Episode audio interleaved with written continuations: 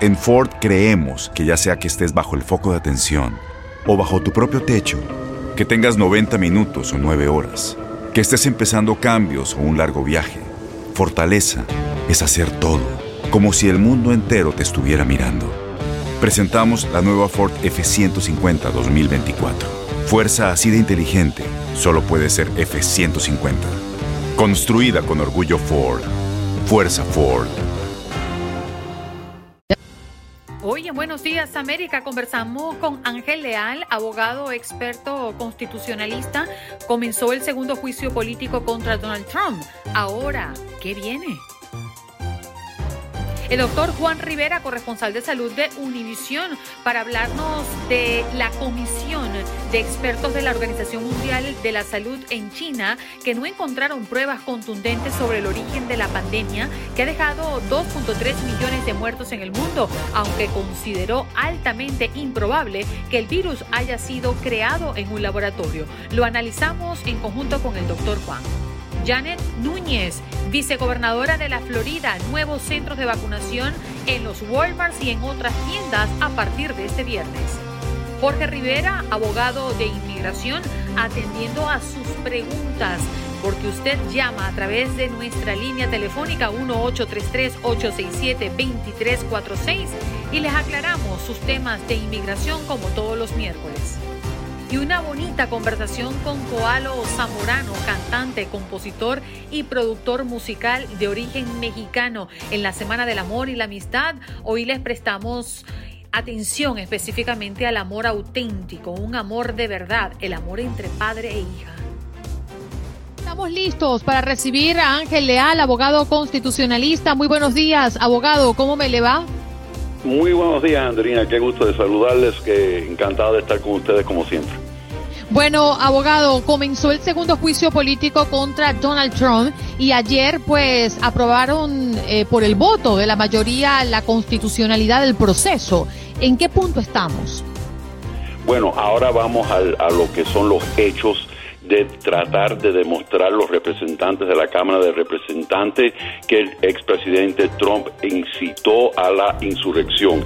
Entonces, hoy lo que vamos a ver es 16 horas de presentación comenzando hoy, no, no se va a hacer todo el día de hoy. De hecho, ambos lados tienen derecho a 16 horas para presentar sus argumentos, evidencias, eh, eh, para demostrar si efectivamente el presidente Trump incitó o no la rebelión o insurrección contra los Estados Unidos y la constitución de los Estados Unidos. Mm. Eh, recordando el primer proceso que tuvo Trump de impeachment en el 2019, el expresidente republicano había sido absuelto por el voto de la mayoría del Senado. Eh, que en ese momento estaba controlado por el Partido Republicano. Pero de hecho, un oyente nos llamó hace pocos minutos y dice, yo no creo que eso pase a más.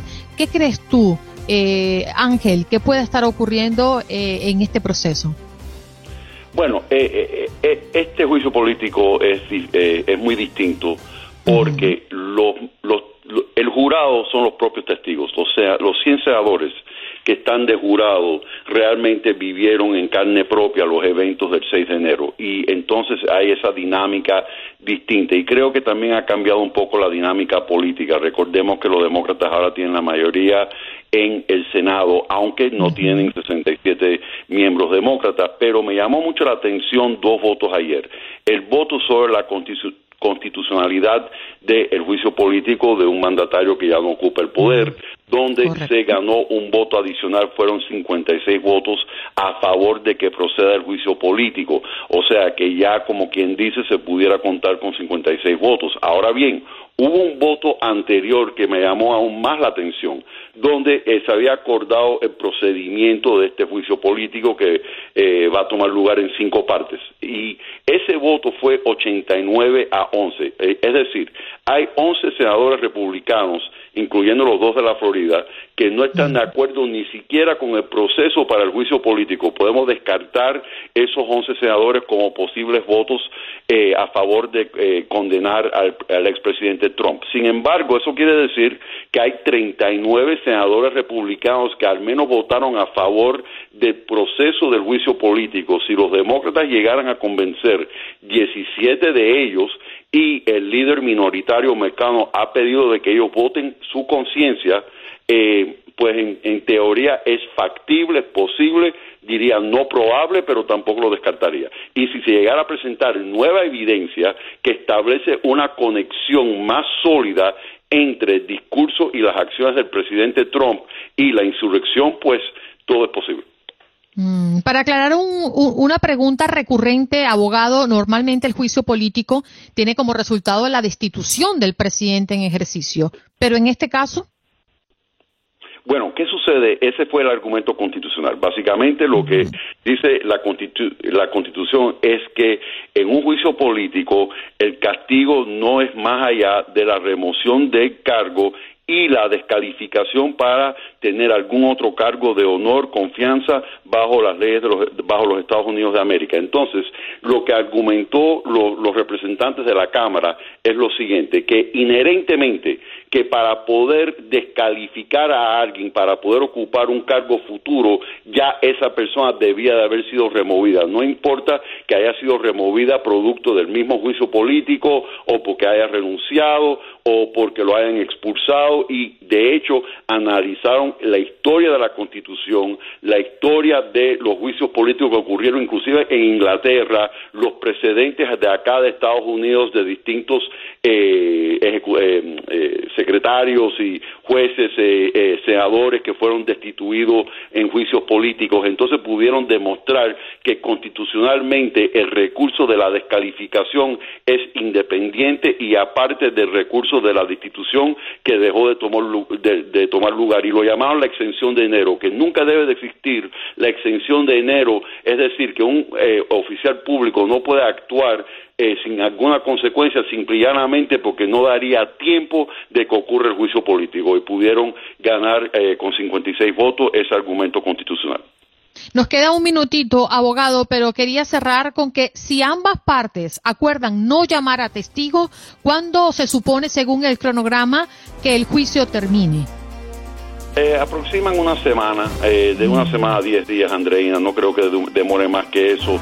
Eh, es posible que no llamen testigos, eso todavía no nos queda seguro, nos quedan las 16 horas de presentación de ambas partes, 4 horas de debate de los senadores y entonces básicamente se haría la moción para introducir testigos o evidencia y al final 4 horas de eh, debate de clausura, lo cual se divide en partes iguales, es decir, dos horas y dos horas. Así que si no llegara a existir una prolongación porque llamen testigos, aproximadamente una semana, diez días.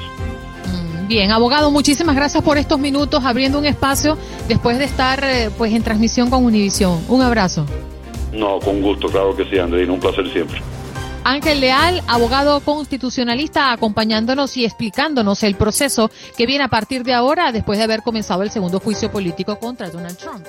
Yo me siento curada cuando llega un santo remedio, ¿verdad? Eso nos pasa mucho cuando la abuelita dice, yo tengo esto para que te alivies, mi amor, ya uno se siente curado, nada más que con eso. Y es el efecto que produce Santo Remedio del doctor Juan Rivera. ¿Cómo está, doctor? Muy buenos días. Hola, buenos días, Andreina, Juan Carlos, ¿cómo están? Dígame cómo me quedó eso porque lo practiqué toda la noche. Le, quedó perfecto, perfecto.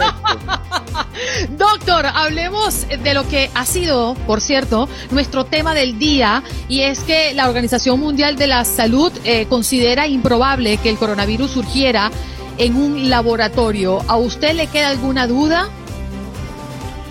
Mira, yo creo que eso, eh, desde el punto de vista práctico, eh, mi pensamiento ha sido, comenzó un laboratorio, comenzó fuera del laboratorio, lo tenemos ahora y tenemos que lidiar con eso, ¿no? O sea, mi, mis pensamientos y mis energías se ha centrado más bien en eso. Ahora sí se acaba de hacer ese reporte en donde eh, científicos que estuvieron en Wuhan, China, pasaron por lo menos dos semanas viendo los laboratorios, estudiaron la seguridad de estos laboratorios, eh, hicieron pruebas genéticas en diferentes animales y básicamente llegan a la conclusión de que lo más probable esto comienza eh, con murciélagos eh, que probablemente lo pasaron a un segundo animal y ahí llega a los a los seres humanos. Es la conclusión que llegan. Mira, yo creo que Andre, eh, Andreina a mí me parece obviamente una explicación lógica, basado también en casos eh, del pasado en donde ha ocurrido también situaciones similares. Siempre van a haber personas escépticas, siempre van a haber personas que piensen que puede haber sido un laboratorio. La realidad es que yo no tengo cómo confirmarlo y la realidad también es que eh, tenemos que lidiar con el problema que tenemos ahora, que es eh, la, la pandemia. Doctor Juan, es que precisamente a ese punto quería llegar. Quizás tratamos de hilar muy delgado con tantas teorías de la conspiración cuando no es un secreto que los seres humanos somos un animal más en este amplísimo reino animal. Incluso genéticamente nos parecemos a muchas especies. Entiendo que nos parecemos más a los cerdos que a cualquier otra, que a cualquier otra especie. Es decir, no sería difícil que estos virus salten de uno al otro, así como los animales nos los pueden transmitir a nosotros, nosotros también podemos en un momento dado convertirnos en un peligro para algunas especies animales. Definitivamente y sabemos que ha ocurrido. La, la, el ejemplo que me viene a la mente es el ejemplo del swine flu, eh, que fue para el 2008-2009, si, si mal no, no recuerdo, en donde también hubo eh, una epidemia de, de influenza porcina. Entonces, eh, es, es parte del ciclo biológico de la naturaleza. No, y no va a ser el último, ¿eh? No va a ser el último, probablemente tampoco va a ser la última pandemia. Mm. Doctor, una de las preguntas recurrentes que se ha mm, viralizado eh, durante las últimas horas es, ¿se puede las mujeres embarazadas vacunar? ¿Qué efecto puede tener en el feto la situación que presenta las mujeres embarazadas ante este reto de vacunarse o no vacunarse? Bueno, lo que sabemos hasta el momento, eh, Andreina, es que las mujeres embarazadas realmente no fueron incluidas en los estudios de fase 3 de ninguna de las vacunas que se están realizando ahora más estudios de mujeres embarazadas para tener esa data en la ausencia de esa data científica, lo que el centro, los centros de control de enfermedades han hecho es que le han dicho a las mujeres embarazadas que es una situación que tienen que discutir con su ginecólogo en este caso y que ambos pueden tomar una decisión eh, sobre si la mujer embarazada se pone la vacuna o no. No hay nada eh, que sugiera que le hace daño a la mujer, no hay nada que sugiera que le hace daño al feto o al bebé. Eh, pero obviamente a nosotros nos gustaría poder dar una recomendación eh, basado en estudios científicos como lo hemos hecho para la población en general. Entonces, todavía nos hace falta data en términos de mujeres embarazadas y niños menores de 16 años. Doctor Juan, y hablando de vacunas, eh, ya estamos a puertas de comenzar el, proceso eh, de vacunación en este plan inmenso de vacunación federal iniciado por el presidente Joe Biden en el que se contempla que en muchas zonas del país, quizás las zonas más, más alejadas, que no cuenten con ciertas eh, infraestructuras, pues grandes compañías como CVS, como Walgreens, como las farmacéuticas que tienen cadenas de supermercados como Walmart, van a eh, inocular eh, en contra del coronavirus. ¿Podrían las personas que sienten algún temor de decir, hombre, esa vacuna la deben poner algunos expertos, deben ser personas especializadas, sentirse tranquilas de que en estos lugares, en estas farmacias de tanta tradición, les van a poner la vacuna? Mira, yo creo, Juan Carlos, que ese, ese debió haber sido el plan desde el principio. Eh, eh, en el principio aquí lo que se ha hecho es que los hospitales estuvieron, por lo menos en el estado de la Florida y en otros estados también los hospitales estaban distribuyendo vacunas a la población. Los hospitales realmente no están acostumbrados a vacunar en masa eh, y, y aparte de eso son los que también están eh, ocupadísimos eh, atendiendo a los pacientes que están enfermos con coronavirus. Entonces, esa estrategia eh, yo sabía que no iba a funcionar en términos de aumentar la rapidez con que se vacunan a, las, a, las, a las poblaciones. Me parece que el hacerlo con farmacias, con, con compañías como Walmart es la clave. ¿Por qué? Porque son tienen mucha experiencia en términos de atender eh, un grupo de personas grandes todos los días. Walmart atiende a 200 millones de personas diarias en todas sus tiendas. Entonces, esa parte de logística es sumamente importante. Ojo, tenemos que ver exactamente cuál es el protocolo que ellos van a tener porque sabemos que 11 de cada más o menos un millón de personas que se vacunan pueden tener una reacción alérgica. ¿Cuál es el protocolo en ese caso? Eso puede pasar también con la vacuna de la influenza y la vacuna de la influenza la da eh, Walgreens, la da CVS y estas farmacias. Esto es absolutamente necesario para poder avanzar la rapidez con que llegamos a la población, lo cual es importantísimo porque queremos ganarle la, la batalla, no la carrera a estas mutaciones, a estas variantes. Entonces, a mí me parece una, una muy buena idea. No he visto, Juan Carlos, el protocolo de cómo van a lidiar en caso de que haya algún tipo de reacción alérgica, pero el último estudio que se publicó al respecto, para que la gente se quede tranquila, eh, ya les di los números de más o menos cuántas reacciones alérgicas por, por un millón de vacunas, 11, eh, y ninguna de esas personas realmente ha tenido fatalidad, o sea, no se ha muerto, eh, ha podido llegar a una, ha podido tener atención médica o llegar a una sala de emergencia donde realmente los han atendido. Doctor, eh, sé que este tema lo hemos abordado, pero Leo González, uno de nuestros oyentes, nos escribe a través del chat qué hay de la nueva vacuna que solo consiste en una sola dosis y no dos como las anteriores. ¿Qué tan efectiva es y qué efectos secundarios tiene esa nueva vacuna? Mira, en términos de, esta, esa es la vacuna de Johnson Johnson, básicamente es la vacuna que, que él está hablando. Es una vacuna con, sí, que es una dosis, pero la, la efectividad es eh, menor que lo que hemos visto con la vacuna de Pfizer y lo que hemos visto con la vacuna eh, de Moderna, eh, que tienen noventa y pico de por ciento de efectividad. La efectividad de esta vacuna está más en los bajos 70 por ciento. Eh, también sabemos de esa vacuna de Johnson Johnson que la efectividad en contra de la mutación o variante de Sudáfrica es aún más baja, está como en el 55%. Mm. Incluso el mismo CEO de Johnson y Johnson aseguró, doctor Juan, que probablemente la humanidad tendría que acostumbrarse a vivir con la vacuna del coronavirus por muchos años más. Es decir, esto se va a volver repetitivo año tras año, como hoy en día ponernos la vacuna contra el flu.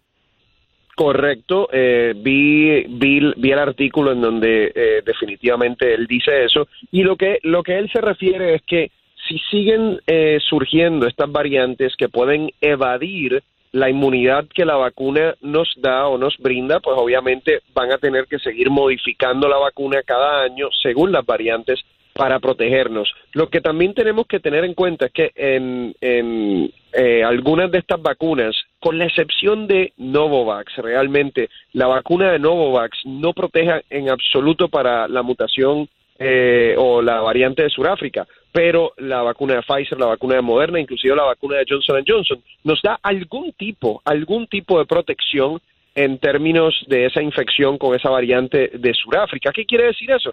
Que a lo mejor sí tenemos algunos síntomas, pero sería raro que desarrollemos una enfermedad severa. Y el doctor Juan, como hoy viene sumamente generoso, nos va a dejar un libro para la llamada número 5. Quien quiera el libro Santo Remedio para Mujeres del doctor Juan, pues usted puede llamar al 1-833-867-2346, sea la llamada número 5 y se va a llevar este libro. Se lo vamos a hacer llegar hasta la puerta de su casa, ¿eh? así que no tenga problema. Llámenos al 1-833-867-2346. Doctor, siempre es un placer conversar con usted. Muchas gracias por los libros. Gracias y que tengan un bonito día. Cuídense mucho. Igual, gracias. Doctor Juan Rivera, corresponsal de salud de Univisión. En Buenos Días América, tu opinión importa. Llámanos, llámanos, llámanos. Teléfono en cabina 1833-867-2346. Llámanos 1833-867-2346. Llámanos. Día 22 de Joe Biden en la presidencia. ¿Cómo va su agenda? Del presidente? Y es que mm, Biden se reúne con líderes empresariales para hablar del aumento al salario mínimo en Estados Unidos. Se reunieron con directivos de grandes empresas el día de ayer, incluidos los líderes gigantes minoristas Walmart, el banco JP Morgan Chase y las tiendas de ropa Gap para discutir su iniciativa para elevar el salario. En su plan de ayuda económica de 1.9 billones de dólares que se debate actualmente en el Congreso, el mandatario demócrata incluyó una propuesta para duplicar la cantidad del salario mínimo federal a 15 dólares la hora para el 2025. Entre otros temas y en su primer viaje oficial como presidente de los Estados Unidos, la semana entrante Joe Biden visitará Wisconsin, donde participará en una asamblea ciudadana desde Milwaukee. Día 22 de Joe Biden en la presidencia. ¿Cómo va su agenda? Bueno, nos vamos rápidamente con lo que ya habíamos anunciado un poco más temprano en nuestro programa. Hacemos la conexión con Janet Núñez, vicegobernadora del estado de la Florida. Muy buenos días, vicegobernadora. Muchas gracias por estar con nosotros y por hablarle a la audiencia de Buenos Días América. Buenos días, un placer estar con ustedes hoy. Bueno, ha sido una noticia prácticamente nacional pero que tiene efecto local en nuestro estado. La, mm, el plan de vacunación en algunas tiendas como Walmart, como Sun Club, entre otras. ¿Cuál es la logística que se está manejando alrededor de esta decisión, vicegobernadora? Sí, bueno, este programa que anunció el gobierno federal, una colaboración con las farmacias, como indicaste, Walmart, Winn-Dixie, Publix, esto es algo que el estado de la Florida está a favor de, ese desarrollo, de ese plan. Sabemos que ya aún el gobernador de DeSantis había iniciado una colaboración con Publix en muchos condados al nivel del estado, pero esta, este anuncio de que también se va a añadir a Walmart y a Winn-Dixie y otros sitios, yo creo que es algo muy favorable. Vamos a recibir a fin de esta semana 65 eh, mil dosis de vacuna adicional de lo que ya vamos a recibir eh, lo, cual nos manda el gobierno federal todas las semanas y yo creo que eso es algo muy positivo, positivo para aquellas personas que todavía aún no han podido lograr eh, conseguir un turno y yo creo que esto va a ser parte no solo del desarrollo a nivel federal, pero también en, en colaboración con todas las iniciativas que estamos haciendo al nivel estatal. Vicegobernadora Núñez, eh, han pasado ya muchos meses desde que inició esta pandemia, eh, pocos desde que se autorizaron las, el uso de las vacunas eh, de forma, de, a manera de emergencia. Yo quisiera preguntarle si las autoridades se sienten tranquilas en este proceso que vaya. Ya podemos los, los ciudadanos, los habitantes, empezar a ver que hay una luz al final del túnel que nos devuelva esa normalidad que tanto extrañamos, obviamente entendiendo que seguimos, que tenemos que seguir protegiéndonos y tenemos que seguir ayudando en el proceso de cuidar la salud de todos? Sí, tienes razón. Esto es eh, obviamente la luz, lo que vemos al final del túnel. También estamos viendo que obviamente las personas tienen que tomar las medidas, asegurar que se están manteniendo seguros, especialmente aquellos de tercera edad. Pero también yo les voy, a, les voy a decir que el gobernador de Santos y yo no vamos a estar contentos hasta que todos los que quieren recibir la vacuna, aquellos de la tercera edad, que ha sido la, el enfoque del gobernador en esta ola inicial de la, de las vacunas, no vamos a estar contentos hasta que todo el mundo no puede recibir la vacuna. Y entonces, obviamente, expandir lo que es las personas que pueden recibir la vacuna. Esto va a ser un proceso a largo plazo. Sabemos que simplemente no hay suficiente vacuna en este momento para poder ofrecerle a todos los que están eh, tratando de conseguir turnos. Ha sido, yo sé, un momento muy frustrante para algunas personas, pero sí estamos trabajando arduamente para asegurar que todas esas personas que necesitan la vacuna para poder volver a lo que indicaste, un poco de la, normal, la normalidad que tanto extrañamos. Esto ha sido una pandemia que yo creo que nunca en el inicio de la, pandemia, de la pandemia íbamos a, pensar que esto iba a durar un año. Pensábamos unos meses eh, y aquí estamos todavía después de un año eh, luchando y trabajando duro para asegurar que todos los que pueden eh, recibir la vacuna, que la pueden recibir y seguir manteniéndose seguros y tomando las medidas protectivas. Recordándole a la audiencia que estamos conversando con Janet Núñez, vicegobernadora de la Florida. Pero a propósito de ello, vicegobernadora, en el condado de Miami-Dade se quejan de que están retrasados con la vacunación. ¿Por qué se presenta este caso puntual en este condado? Sí, bueno, como saben, yo nací, me he criado en el condado Miami-Dade, para mí muy, un, condado muy importante, pero lo que les puedo decir que más de 200 mil personas se han podido vacunar en el condado Miami-Dade, es el condado con la población más grande total, con la población de personas de tercera edad más grande y simplemente no hay suficiente vacuna. Ahora, el gobernador sí se ha enfocado en asegurar que todos los condados han tenido suficiente acceso a las vacunas y en las últimas semanas se ha enfocado, ha trabajado con la alcaldesa, ha trabajado con oficiales electos para enfocarnos en las áreas que tal vez no han tenido eh, suficiente acceso a las vacunas. Por ejemplo, hemos hecho muchas colaboraciones con las iglesias, hemos estado en Hialeah muchas veces, en otras partes del, del condado y eh, este lunes pasado el gobernador estaba en Miami, anunciamos un una colaboración con los veteranos de la Bahía de Cochino, también de los sobrevivientes del holocausto. Yo creo que todas esas iniciativas es el compromiso que ha mostrado el gobernador en asegurar que el condado de Miami-Dade va a recibir más vacunas, especialmente ahora que hemos recibido esas 65 mil dosis que indiqué al principio del programa, del, eh, del programa federal. Y también, eh, como recibimos aumentos todas las semanas, son aumentos pequeños pero sí vamos a asegurar que el condado Miami-Dade va a recibir más vacunas en los próximos días, en las próximas semanas.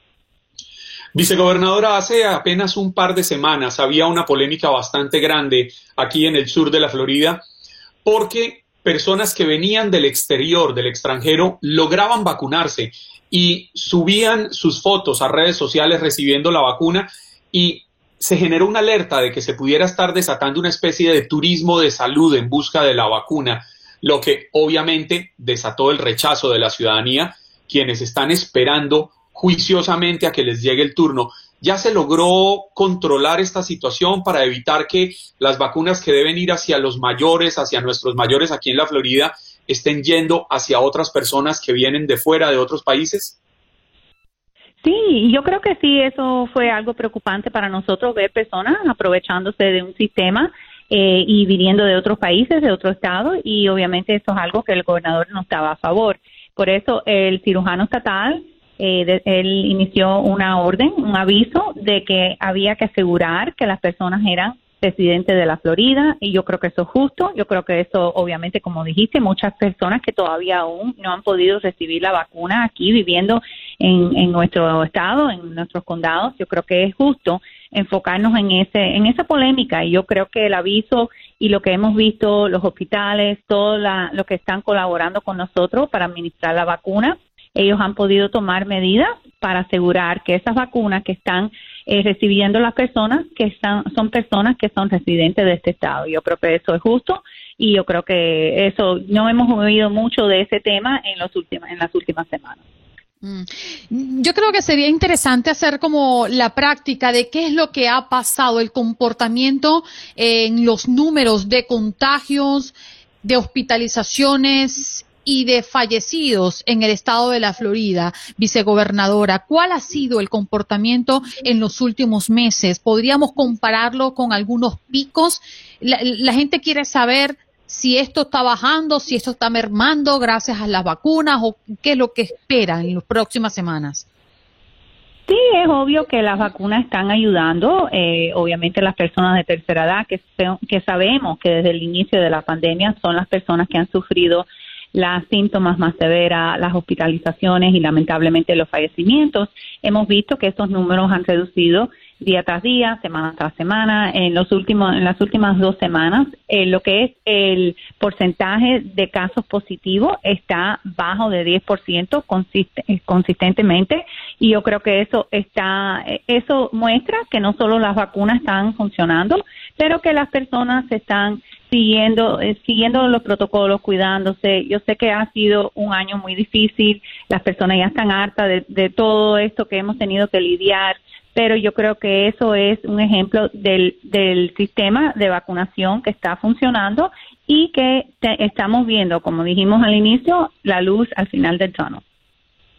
Vicegobernadora, hay otro problema que se ha vuelto recurrente, que no es culpa de las autoridades, no es culpa ni de los gobernadores ni de los alcaldes, pero que se ha extendido a todo el país y se ve también aquí en la Florida, y es estas personas mayores de edad, mayores de 70, de 80, incluso de 90 años, que por sus condiciones socioeconómicas no han tenido acceso a Internet por largo tiempo y para inscribirse a, para recibir la vacuna deben hacerlo a través de Internet. ¿Qué solución llevarle a, a nuestros ancianos para que tengan la posibilidad de proteger sus vidas cuando no tienen los conocimientos tecnológicos para poder inscribirse a través de un portal que para nosotros puede ser sencillo, pero para ellos se convierte en un verdadero laberinto.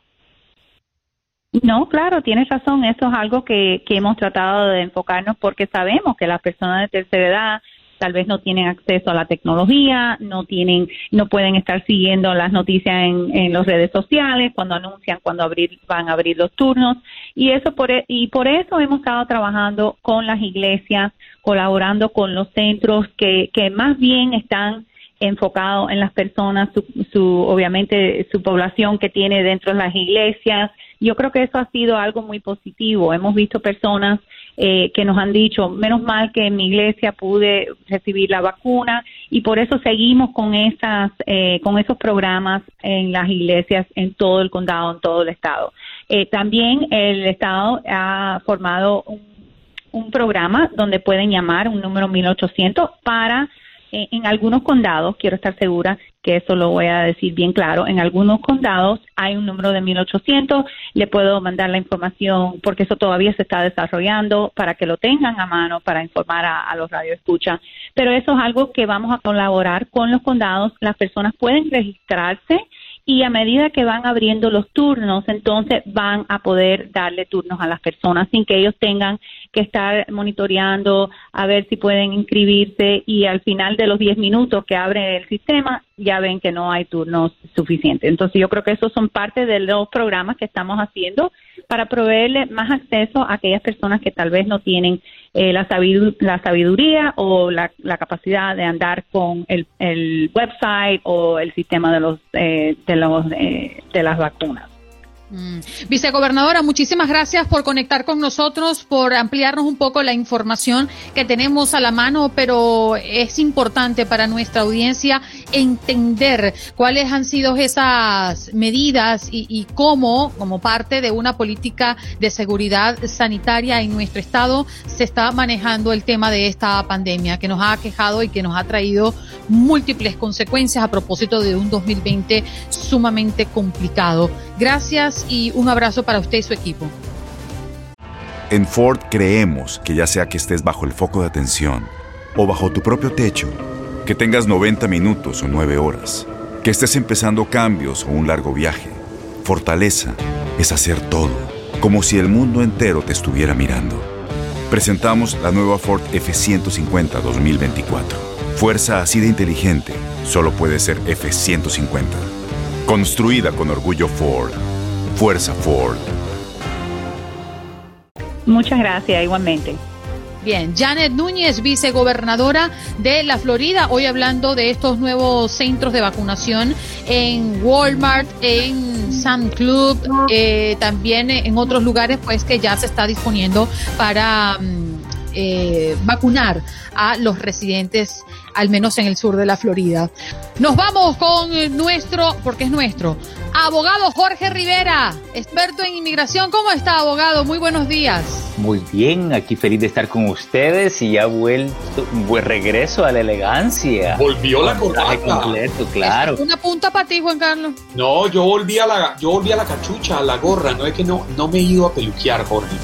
He tenido tanto trabajo los últimos días que se me ha pasado el tiempo para ir a cortarme el pelo y miren, me tocó volver a la gorra o si no, terrible acomodar este greñero mío. Pero, pero espérate, esa es una oportunidad, porque cuando tú tienes el pelo largo pueden hacer más cosas con tu pelo. Mira el corte que yo me hice, paradito en medio. No, pero, y, pero bajito a los lados. Vamos a estar claros, vamos a estar claros, Jorge. Usted tiene un pelo manejable que permite hacer esas cosas. Yo siempre he dicho que el pelo mío es innegable de mis raíces indígenas. Mi pelo, en Colombia le dicen pelo malo, esto no lo maneja nadie. Entonces a mí me toca bajito, un poco de gorila, échele alguito de secador para un lado y estuvo. No puedo entrar a, a, probar. Como referencia, abogado, le voy a dar un dato porque lo vi en una foto. Y es que Juan Carlos usa el moco de gorila, pero el que dice heavy, porque el otro no aguanta. bueno, vámonos con nuestra tarea, porque usted puede llamar al 1-833-867-2346 y hacer su pregunta en vivo, en directo al abogado experto en inmigración Jorge Rivera, que está con nosotros. Pero si usted está en el chat de Buenos Días AM, nuestra página en Facebook, también puede hacer sus preguntas y el parcero o esta servidora, pues le estará leyendo por usted. Vamos a arrancar con ICE, que estará eh, suavizando los criterios para la deportación e inmigración. ¿Qué debemos saber, eh, abogado, en este asunto? ¿Qué cambios esperan? Miren, esta es la noticia creo que del momento. Este domingo el Washington Post, que es una de las publicaciones principales del país, eh, sacó un reportaje que tuvieron acceso al último memorándum de ICE que solo está esperando la aprobación del Departamento de Seguridad Nacional, pero que nos da una lista de las personas que van a deportar y una lista de las personas que no van a deportar. Y si tenemos tiempo, eh, ya o más adelante les leo la lista eh, para que estemos eh, claros y nuestra gente sepa quién está en peligro y quién puede estar sí, abogado, si puede repasarla, hacerlo. Sí. Ok, mira, las personas, y, dieron ejemplos bien específicos, van a dar ejemplos bien específicos en ese memorándum que se espera esta semana. Eh, personas que cometen asalto simple, DUI, lavado de dinero, eh, crímenes de propiedad, fraude, eh, crímenes de impuestos, solicitación o arresto sin convicción, todos estos son ejemplos de delitos menores y estas personas las pueden detener, pero no los van a deportar. ¿Ok? Importante, una salvedad, Jorge. Importante que quienes nos están escuchando no sientan ahora que tienen la libertad para ir a hacerlo, ir a tomarse unos traguitos, tomar el volante de su vehículo y salir a conducir, porque las reincidencias pueden ser bastante negativas en un proceso de inmigración futuro. Sí, eso es importante porque eso no quita el hecho que van a haber consecuencias criminales. O sea, te van a meter preso, vas a tener que gastar en abogados, vas a pasar quién sabe cuánto tiempo ahí. Entonces, eh, hay obviamente consecuencias criminales. Pero por otro lado están los delitos graves, fíjate, y dan, e, van a dar ejemplos concretos. Eh, y esto es lo que reporta el, Washington Post. Pandille, personas que tienen que ver con crímenes de pandillas, crímenes violentos, felonías agravadas, asesinato, violación, eh, abuso de menores, tráfico de drogas o si pones en peligro la seguridad pública o eres recién llegado, si llegaste después de noviembre primero del 2020. O sea, en noviembre, diciembre, enero, febrero, tú eres una prioridad no solo para ser detenido, sino para ser deportado también. Wow. Bueno, las líneas se están llenando y nos complace poder hacer este servicio público. Usted puede llamar y preguntarle al abogado su caso particular o cualquier otra inquietud que tenga con referencia a inmigración. El número es 1-833-867-2346. Adelante, Augusto, con tu pregunta. Sí, muy buenos días, abogado Andreina Gonzalo. Este, mi pregunta es la siguiente, que yo necesito ser un ciudadano americano, yo ya, ya puedo hacerme, ya cumplí con el tiempo, entonces eh, hay una pregunta en el formulario que dice que si alguna vez uno fue arrestado. Eh, yo hace 28 años, antes de ser eh, residente permanente, un policía me paró porque no pagué una, el toll del tren. Y como no tenía documento en ese entonces, me arrestó y me tomaron huellas. Entonces en la aplicación dice que hay que poner todo si uno fue arrestado o esto.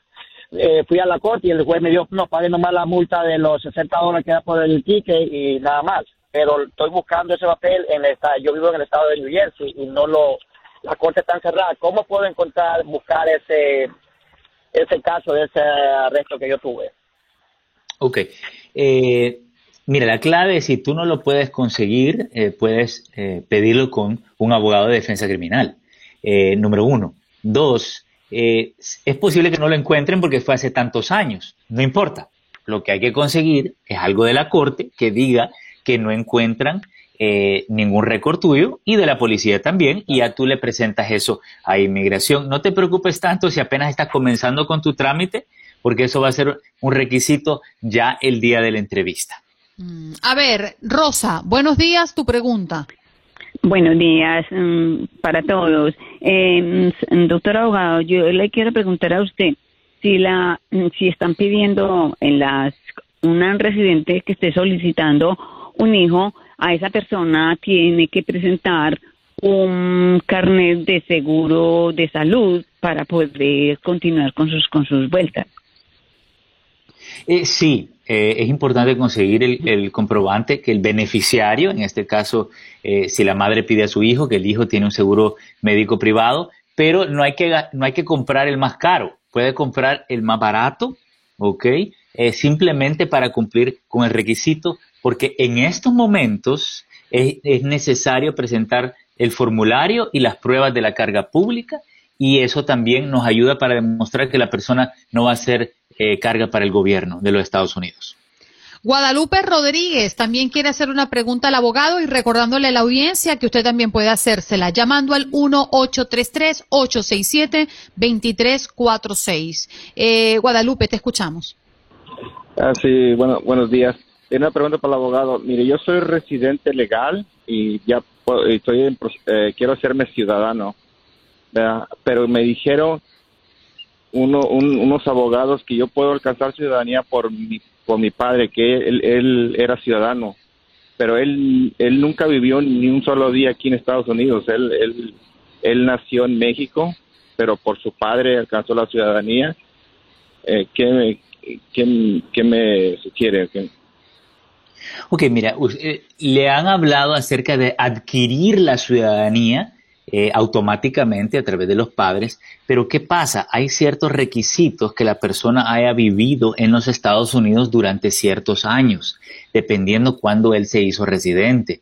Y si tú me dices de que él nunca vivió en los Estados Unidos, entonces lo más probable, si quieres lo verificamos, pero lo más probable es que no se va a poder adquirir automáticamente y te corresponde aplicar por la ciudadanía que eh, te lo recomiendo porque ahora si aplicas te van a hacer el examen, eh, bueno, te van a hacer un examen un poquito más difícil, pero tú lo puedes estudiar. Así que tranquilo, aplica, no pierdas el tiempo tratando de adquirirla si tu padre nunca vivió acá. Mm. César, te escuchamos. Adelante con tu pregunta. Muy buenos días, abogado. Eh, trabajo por mi cuenta. Estoy pidiendo una hija mayor de edad con sus hijos. Están los, los papeles de hecho y están aprobados. Le mandaron del consulado, le mandaron los papeles diciendo que espere la cita en el año pasado, pero como entró esta pandemia, entonces todo se paralizó. La pregunta es, abogado, yo como trabajo por mi cuenta, eh, ¿puedo, yo tengo 63 años, ¿puedo dejar de trabajar? ¿Usted cree que eso me afecte para el final o no? Mira, ahí la clave es, me imagino que eh, tú tienes eh, ahorros suficientes si has trabajado por tu propia cuenta para poder respaldar a su hija y a la familia de ella. Así que dependiendo si tú tienes propiedades, ahorros, eh, todo el valor de tus propiedades eh, se divide por cinco para poder llevar, llegar a un ingreso anual. Así que siempre y cuando tengamos el equivalente de un buen ingreso anual, eh, entonces estamos bien para la petición. la clave es ver que y demostrarle a inmigración que ella no va a ser carga pública, que es un requisito en estos momentos, ¿ok? Pero creo que estamos bien porque me imagino que tiene buenos ahorros. Genis, adelante con tu pregunta. Sí, la pregunta mía para el abogado es que yo llevo como 30 años en este país, pero nunca he arreglado papeles. Sí he, he, pagado mis taxes desde el año 92. Tengo una hija que va que va a cumplir 20 años y un hijo de 17. Eh, no tengo mal récord, excepto en el año 91 que me agarraron tomado, pero no fue muy grave. Eh, ¿Podría haber alguna posibilidad de poder eh, tramitar mis papeles? Ok, una preguntita. ¿Tú eres soltero, casado? No, está, estoy casado con mi señora. Pero ella no tiene papeles, ¿correcto? No, tampoco. No, solo mis hijos que son nacidos acá. ¿Tus padres tienen papeles? Eh, ¿Padres residentes o ciudadanos? Mm, no, solamente tengo un hermano residente. Ok, mira, a los 21 tu hija te puede pedir. El problema es que tú entraste ilegal en base a, Eso como yo entiendo tu caso, y la hija no te puede dar un perdón. ¿Hay posibilidad que los hijos entren a las Fuerzas Armadas? Mm, no, no, no mucho es la idea de ellos, pero yo siempre le he hecho esa pregunta a mi hijo de 17 años y no, como que no es muy... No quiere. Bueno, entonces descartemos esa posibilidad. ¿Nadie te ha pedido anteriormente? Nadie. Ok. Mira, por el momento tu hija te puede pedir, eh, pero no, no te puede dar el perdón. Existe la posibilidad de la ley de 10 años, pero no me mencionas ninguna enfermedad o problema de salud en la familia, por lo que no te la voy a recomendar. Entonces, eh, ahí la otra alternativa, si fuera víctima de crimen, eh, y por último, vamos a monitorear la propuesta del presidente Biden en el Congreso, que posiblemente te lleve a una residencia, pero no es segura.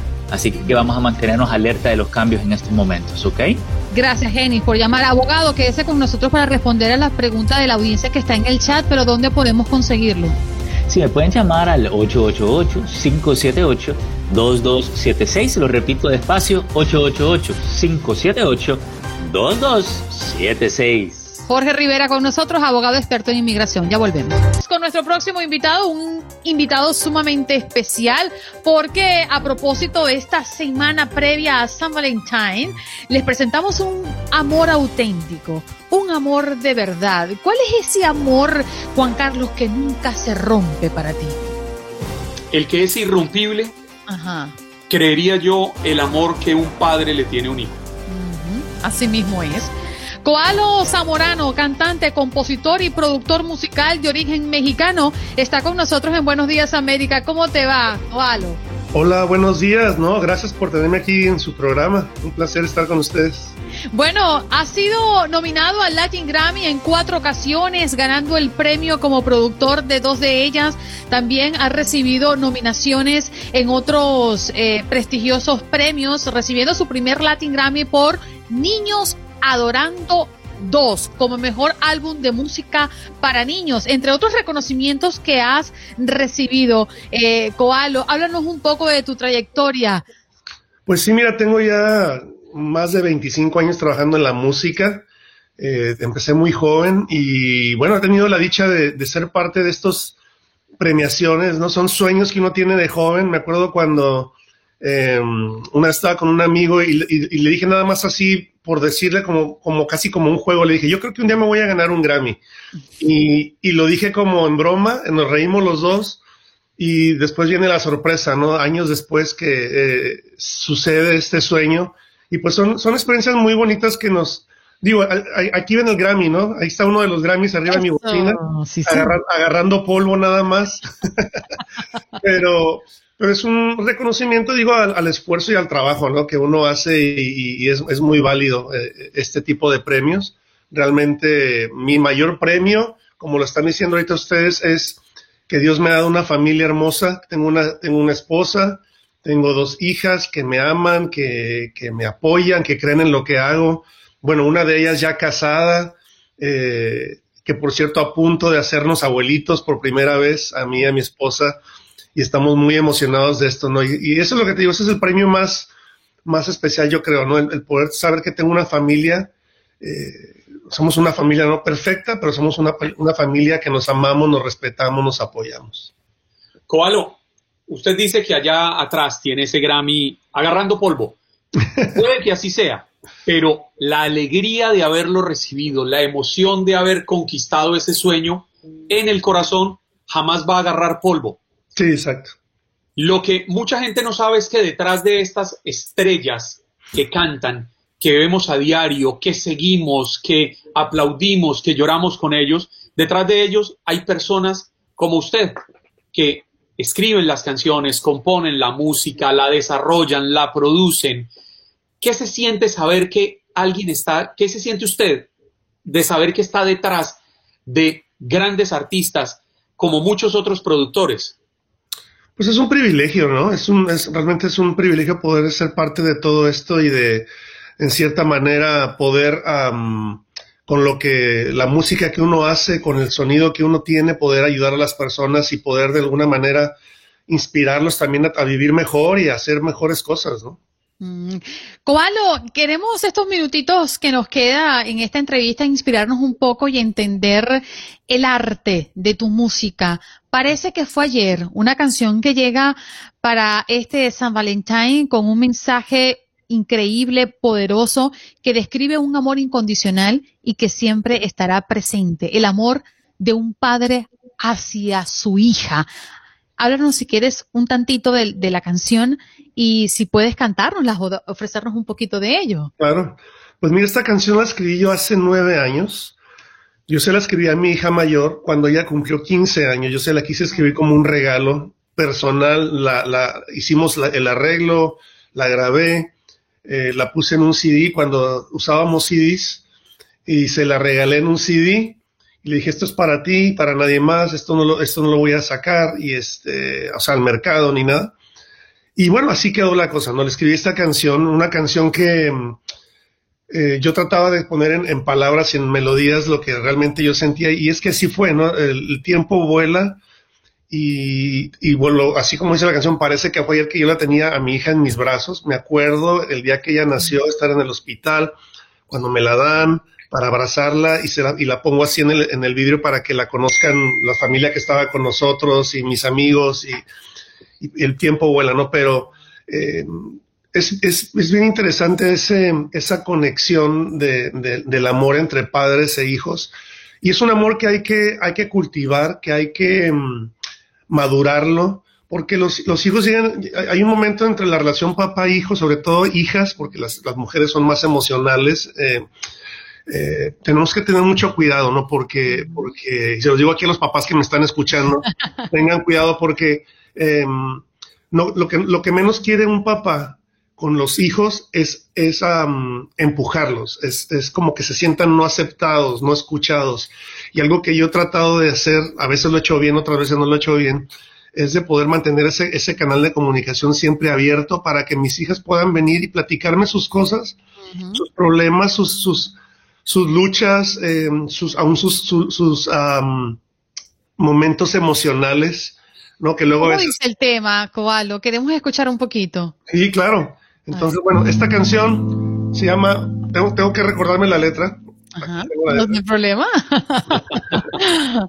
ha pasado nueve años desde que la escribió. Nueve años, exactamente, dice, parece que fue ayer cuando por primera vez te tomé en mis brazos y llenaste mi corazón Parece que fue ayer cuando te llevé a tu cuna y dormía a tu lado.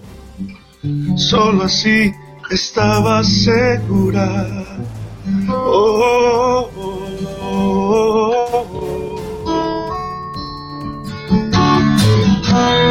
Aunque vengan mil mañanas aunque vuelvan y se vayan, nunca olvidaré los días que creciste junto a mí.